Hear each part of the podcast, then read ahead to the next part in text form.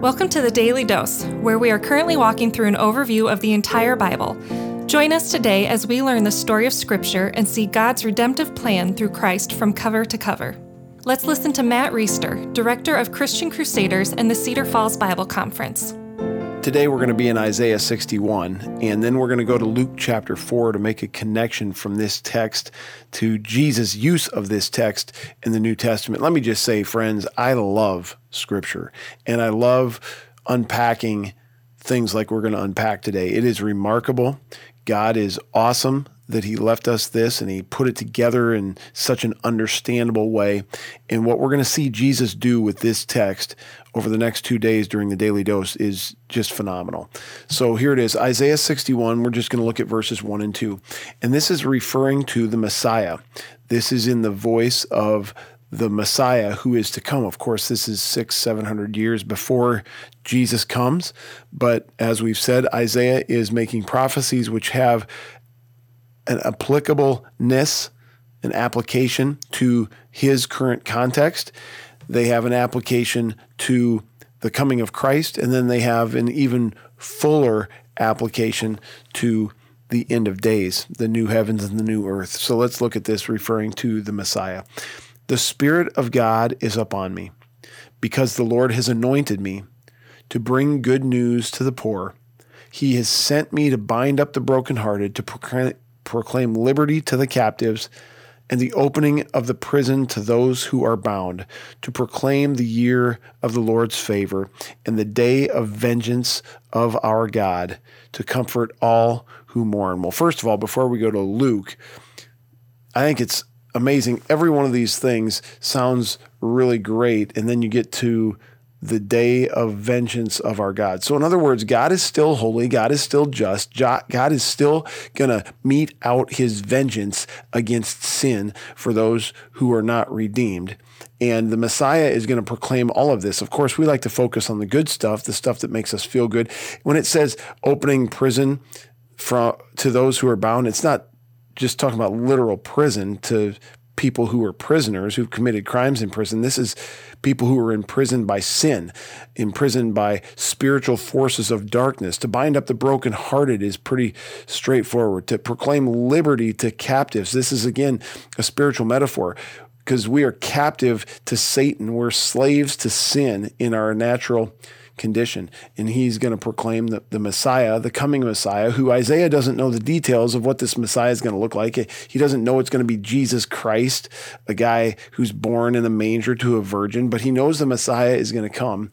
And this Messiah is going to do all of these things that are included in Isaiah 61 verses 1 and 2. Now, fast forward to Luke chapter 4. Jesus' ministry is just getting started. There are synagogues in all the towns. So in Jerusalem, there's a temple, right, where they go worship, and that's kind of the big central place of worship. But then in all these other surrounding towns, there are synagogues, and these are places where Jewish people gather on the Sabbath to read scripture, to discuss scripture, to sing, to pray. And Jesus has a tradition, as all the Jews of that time would have a tradition of going to the local synagogue of the day in this instance, he's going to go to the synagogue in Nazareth. And Nazareth is the town where he had been brought up. Uh, it sounds like he has recently been to the synagogue in Capernaum, which is another town. We're going to read more about that tomorrow. But check this out. So I know the Bible overview is in the Old Testament, but we got to go to the New Testament for these next couple days to make a connection back to Isaiah 61 that's remarkable. Here's Luke chapter 4, verses 16 through 21. And he came to Nazareth where he had been brought up. And as was his custom, he went to the synagogue on the Sabbath day and stood up to read. So, different people, different families, different Jewish people would read scripture. There was a copy of the Torah, the Old Testament, and the prophets, and they would just go through those Sabbath after Sabbath, reading the Torah, reading the prophets. So, Jesus goes to this synagogue and he stands up to read and the scroll of the prophet Isaiah was given to him. So, in other words, this is handed to him. Whoever's running the synagogue, running the worship service, if you want to call it that, hands him the prophet Isaiah. Here's what it says He unrolled the scroll and found the place where it was written. In other words, they give him Isaiah, That wasn't really his decision. I suppose you could say God sovereignly orchestrated it, but they gave him Isaiah. And then he opens up Isaiah and he finds this specific portion to read, which, of course, is from Isaiah 61, verses 1 and 2, which we just read. Here's what it says, which we heard most of already. The Spirit of the Lord is upon me, because he has anointed me to proclaim good news to the poor. He has sent me to proclaim liberty to the captives and recovering of sight to the blind, to set at liberty those who are oppressed, to proclaim the year of the Lord's favor. And he rolled up the scroll, gave it back to the attendant, and sat down. And the eyes of all in the synagogue were fixed on him. That's a that's a saying or a literary device that's meant to set up that you should be paying attention to what's next. And the eyes of all in the synagogue were fixed on him. And he began to say to them, Today, this scripture has been fulfilled in your hearing.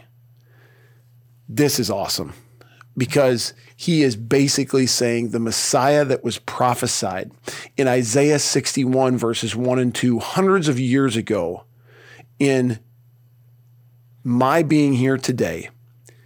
I am that Messiah, and that prophecy is being fulfilled in your hearing. Obviously, the Pharisees, the teachers of the law, go bananas. He has a couple things to say back to them to just kind of make his point even more stark, and we're going to get into that tomorrow. But how cool is it that Jesus pulls this text out? I don't know how much of Isaiah was on the scroll that they handed him. I don't know if it was the whole book of Isaiah. I don't know if it's a portion of Isaiah, but he gets given the scroll of Isaiah and he says, You know what I'm going to read to these guys? I'm going to read to them Isaiah 61, 1 and 2, and then I'm going to tell them that I'm the guy. I'm the Messiah who was to come. And as we know, he was. He was proven by his sinless death and his resurrection. And because of that, anyone who has faith in him has the kingdom of God open to them, has righteousness freely available to them so they can stand holy and blameless before a just God who hates sin. And that, my friends, is the best news ever. I hope that you are a recipient of it. I hope you have personal faith in that Messiah, Jesus Christ. Amen. The Daily Dose is a partnership between four ministries.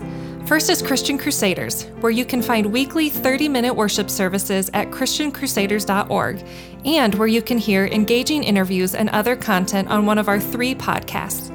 Second is Fresh Wind Worship, whose weekly worship services are available on their YouTube channel, Fresh Wind Ministries, and linked to their Facebook page, Fresh Wind Worship. Third is the Cedar Falls Bible Conference, whose conference videos are available at cedarfallsbibleconference.com. And please consider joining us for our 100th annual conference on Saturday, July 31st through Saturday, August 7th in 2021. If you or someone you know could benefit from an anonymous online Christian mentor, please visit issuesiface.com, which is provided by Power to Change Digital Strategies, our fourth partnering ministry. Please subscribe to this podcast, leave a five star review, and prayerfully consider financially supporting one of our partnering ministries. And check our episode notes for links and more details. Thank you for listening, and may God richly bless you.